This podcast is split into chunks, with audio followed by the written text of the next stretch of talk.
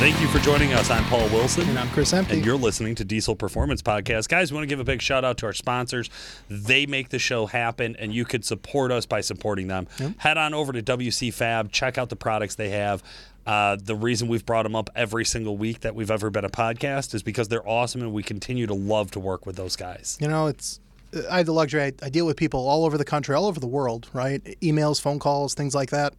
It's very, very rare that you own a common rail diesel pickup truck and you don't bring up, oh, I have this from WC Fab, or I'm looking into getting this from WC Fab. Yeah. So, you know, we're really fortunate to have them as a sponsor and on board. So, you know, yeah. Absolutely. Same could be said about Exergy Performance. If you have common rail diesel injectors and you're thinking about upgrading anything in your fuel system, really you want to start with talking to Exergy Performance. You want to find out what are the right injectors you need for the power you have, and then you can trust and rely on the fact that they're going to be consistent, they're going to be the highest quality, they're going to be exactly what you need. Yeah. Calibrated Power, right? We work there. Every day. The cool thing about Calibrated Power is you can get WC Fab and Exergy products through our website. You could always call into the sales line, and you know we're always glad to help assist. And we also have, well, by the time this airs, we have a couple days left. We have a couple sales going on over at the shop for the end of summer sale. So we're doing 20% off a couple of the 5.9 turbos. And then we're doing 25% off the tuning in the L5P tuning package. And I think this is a nice segue because that L5P emissions on tuning complements what we're about to talk about today. Absolutely correct. Today, we're going to dive into NOx sensors. So we've talked about doing shows around emissions equipment before. We've done a few shows on emissions equipment and how emissions equipment works. But we want to kick off a new series, a how-to series, where every so often, Chris and I are going to jump into the studio here. We have access to all data through our technicians downstairs. Mm-hmm. That's a service that shops use to give them instructions on how to diagnose and repair specific parts or specific situations. Today, what we had is I asked them to pull me up instructions for the 2020 L5P NOx sensor replacement. Now, there's two sensors. So there is a sensor one, sensor two. Yep. Chris, you're going to walk us through sensor one, then we'll talk a little bit about it, and then I'll do sensor two. They're obviously, they're very similar in the procedure, but I thought we could talk a little bit about it here. No, I like this. I want to go through this, and then one of the things that I guess for us, we decided to land on this. We had a recent customer that came in-house where the truck, it was a 2020, 2021, whatever, and the truck had been to like 3 dealers. And one of the common things that this particular customer, along with a lot of feedback that we get from end users, whether it's Facebook Messenger, emails, call-ins, is emissions equipment's kind of like a black art. Yeah. Nobody knows about it. And we're in this pivotal moment, you know, where, you know, emissions on is becoming more and more popular, tuning, emissions on trucks, legal, stuff like that.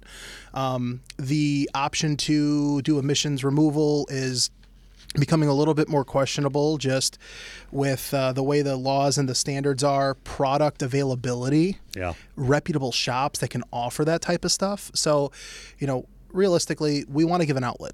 Right. We want to be able to be knowledgeable. We want to be able to share this information. And then more importantly, the big value is talk about our experiences in-house with that type of stuff. All right. So, Chris, what I know about NOx sensors, you know, could fill a matchbook. So So I have the experience of talking with Jeremy when we were doing our super tech segments and going through a lot of the process. He dealt with a lot of emissions diagnostics. We do here. Yeah. It's one of the things that we've kind of built a niche for ourselves of actually being able to diagnose and repair. It turns out it's a lot cheaper to replace like a $400 sensor than it is to do a $5 or an $8 or a $10,000 delete job. I mean, so more and more people are becoming interested in actually fixing the equipment instead of just immediately deleting it. Well, I think, you know, if we're talking specific to the L5P, you know, like we are here, where I think a lot of the emissions repair costs come in is a misdiagnostic, right? So one of the common things that I see with NOx codes is NOx bank 1, NOx bank 2, sensor 1, sensor 2, inefficiency below threshold, or above threshold. Right, those are two very common references, I guess you could say. Inefficiency below threshold when when it's been crystallized, when the actual DEF has been crystallized around the sensor, and that's why it's not picking up. So the NOx below threshold is generally, from what I've seen, again, a couple different variables, right? Let's say the sensor reads correctly. Yeah. Okay. We'll probably get a little ahead of ourselves, but more or less that sensor is reading certain temperatures when the truck is not and isn't a regen process. Okay. Okay. So when the truck knows, okay, the filter is at capacity and a burn-off needs to take place. Okay, what we want to have done is we would like to see these temperatures ramp up, right? And that ramp up is going to occur from basically fuel being added into the downstream of the downpipe, heating up the DOC or the cat, right? That burner, and it's like a blowtorch getting into the DPF to burn off the ash. Okay. Well, what you have is when you have the sensor below threshold, that generally means that the expected temperature doesn't exist, and the sensor's reading lower than what it would want to see, lower than the threshold. Okay, yeah, that makes sense. Makes sense, right? Yeah. It's amazing, though, how many times that type of code can be misdiagnosed. And that code, I mean, realistically, that below threshold code, off the top of my head, I could think of 4 different things that could be. Yeah. Okay. And this is where I think you have a lot of guys similar to the customer that was in house. 3 different dealers replaced NOx sensors. They replaced the sensor itself. Oh, sure. Yeah. Well, it had a code about the sensor. And one of the things I learned with Nick, over here with a diagnostic on another truck, one way to simply test the sensor is log what the sensor is reading with the engine not running key off. Does it wig out? Does that sensor have, a spike in the reading that it shows? Or when the truck goes into the on position and it starts running, is it within a couple of degrees of the other sensors in the system, or is it completely, out of whack? Right. So. Okay. That makes sense. Yeah. It's interesting thinking about comparing it to some of the other sensors in the truck, because I think a lot of times what we get is guys, like you said, you get a code. Oh, I've seen this. It's bank one. Boom, it's $400, pop it out, throw in a new sensor, yep. and you'll drive. It'll be okay. Until the next regen. Yep. So, one of the things that, we've seen and I've ran into in the past is you could have a DOC or the cat that's burnt up, right? And it's unable to act as a blowtorch, and it can no longer generate the heat to burn off the particulate matter in the filter. Or you could be in a situation where, some of the earlier trucks like the LMLs, the 9th injector isn't injecting correctly. The GM over here, Jamie, he had an issue with that where the 9th injector was leaking externally. Yeah. And it wasn't getting adequate fluid to burn off or to heat up. What I've also ran into is like mass airflow. So there is a correlation to mass airflow reading and then the NOx sensor and how those correlate. So if the sensor is misreading, then it's unable to read the appropriate readings on the sensor to know what state it's in for regen, non-regen, or getting the accurate readings back and forth. That's interesting. Yeah. So. Yeah. Okay. So somebody with a custom intake, or maybe just a bad MAF sensor, or somebody yep. who put on an oiled filter and now they yes. have a dirty MAF sensor, that could definitely throw off the NOx readings, which is going to cause codes yep. or potentially yep. issues. NOx sensors, man, it is one of those that there are trucks that do seem to burn up NOx sensors. Yeah. If we move off of an L5P and we look at like an 1819 Cummins, yeah. Pretty well known to go through NOx sensors. I wouldn't be surprised if you owned the truck for 150,000 miles and you put in 2 or 3 yeah, sets. You're going to go through 1 or 2. Yeah. It seems that way. The other thing, and what was unique like with the customer that was here in-house, again, multiple dealers, all they did was throw sensors in it. I mean, he had sales receipts for over $2,000 in repairs for the same outcome. And the second to last and the last dealer told him, like, oh, it's your tuner. It's your tuner's fault. Take the tuner out, blah, blah, blah. And they're looking for an outlet, right? Like yeah. they're just, oh, yep, that didn't come from the factory that way. You got to get rid of it. Well, now what happens? Now that puts a bad taste in that end user's mouth. Like, oh, emissions on tuning sucks. It's the tuner that's the fault, and that's the problem. And it was never the tuning that caused it. Yeah. So 3 different shops, 3 different bills for the same part. 3 different, diagnostics, right, of recommendations of what to do out as an outcome. And we get the truck here, and the simple diagnostic process took place with our techs where the sensor reads, it does everything it should, the state of the truck when it goes into a regen, the sensor is now reading below the threshold. Mass airflow sensor checks. The sensor reads. The truck is doing what it's supposed to. What on earth could it possibly be, right?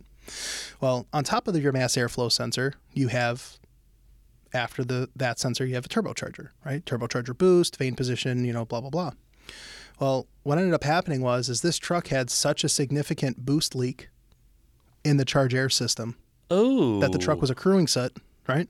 And then when the truck goes into a regen, it wants to create heat, it wants to do all these things, and the turbocharger system wasn't operating to the capacity of what the ECM was expecting, causing the outcome of this to take place. That's so interesting. Now, we've ran into those scenarios, maybe not in this specific truck, but I remember almost a decade ago, we did a video at the shop, at our old shop, with a boost leak down test on like an old LLY truck. And the backstory was this truck was a smoky turd and had been to multiple dealerships. And no one could figure it out. And it was a boost leak, right? And now here we are, fast forward, that was an 04, 05 truck. Here we are in a 2020 year model truck, 16-year newer technology. And you don't have the luxury of seeing the soot, right? But you do have the luxury of knowing regen process. And sensors and readings, and it's more sophisticated, right, in that aspect. Yeah, well, also, and I understand the LLY had the variable vane, but probably not as responsive of a variable vane turbo technology as what's in the newer generations.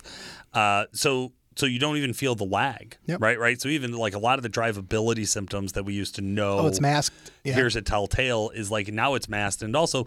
That means it's putting stress on everything because you're operating at higher EGTs in the manifold, so your engine is going through more wear. You're overspeeding your turbo because it's trying to make up for it. You're working your vane cages harder, your solenoids harder.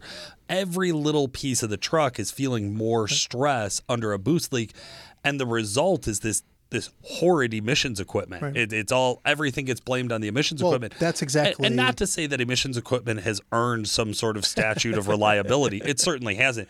We all remember when LMMs came out and they were a fucking nightmare. Yep. I mean, nobody made it 50,000 miles before they deleted it because you couldn't. I mean, it just wasn't an option. We get guys that call in, I have a bone stock LMM, I want to tune it. And I'm like, what? You have 150,000 miles and it's in one piece? That's super cool to see, right? But it's not common. It feels rare. It's not common. Yeah, absolutely. But, and then the LMLs, first generation of DEF, the 11 and 12 definitely have their fair share of DEF issues, and there's no secret. Even in the newer stuff, there's DEF issues, but there's something... As these trucks have progressed, they've gotten better. Well, that's it. I think what we're unmasking as well is that it hasn't all been DEF issues. Mm-hmm. This is that whole symptom and root cause question of the boost leak was the root cause, but the symptom is emissions equipment. Right. So that guy, his experience is I keep having failed emissions equipment. But in reality, that's only because something else was wrong. And I think as these generations go on and more people get better about diagnosing them, I think we'll find that reliability factor is probably slightly higher than what's perceived. There's certainly a fair share of guys out there who have had emissions equipment failures. I'm not defending it by any means. Yeah, we're not here trying to, stir the cauldron in a sense of bad information. Yeah, no. I mean, I got my check from the EPA, so my mortgage is good this month. You got yours? When the fuck did we get ice cream? I guess we didn't tell you about that. Yeah. No, but for real, it is one of those that it's like, listen, I realize there's problematic things within the emissions equipment when it comes to reliability. But just don't take that all at face value. Well, I think it's, again, like we said in the beginning, it's an awareness. Yeah. Okay. To the guy who this particular customer, I'm just going to keep going back to this situation, doesn't want to delete, wants to keep it emissions on, what have you. Let's say that was a different outcome. Okay. Let's say that this guy was like, you know what, screw it. I want to delete the truck. I'm done with this horrid sensor. I am sick and tired of GM selling me bad sensors one after the other. FGM, there's NOx sensors are junk, to then fully delete the truck and then have a truck that's a smoky pig because of a boost leak that he could have fixed and repaired for free. Yeah, but then he'd be some Canadian tuner's nightmare and not mine. But the point of the awareness here is a lot of times the bad taste in your mouth is due to maintenance or mechanical ability of the truck. And a lot of times that guys do the emissions off to fix an issue, end up unraveling or unwrapping the root cause of the problem, which is going to set them back more money because of shoddy diagnostics in the first place. Yeah. And that is something that we see often. Yeah. Oh, I deleted my truck and now I have a turbo problem. Well, it's not because you did that. It was you were getting what code, the truck was doing what. Well, now we can back into all of the reasons why that took place. Yeah. You know, but these systems are becoming more sophisticated and they are more durable, and there is more understanding and experience as to how to diagnose these things to where a $200 or a $300 or $400 sensor isn't a $3,000 filter or a $3,000 turbocharger or a $3,000 job to replace the DOC on an L5P, because to replace that, you have to pull the turbocharger off the truck. Or yeah.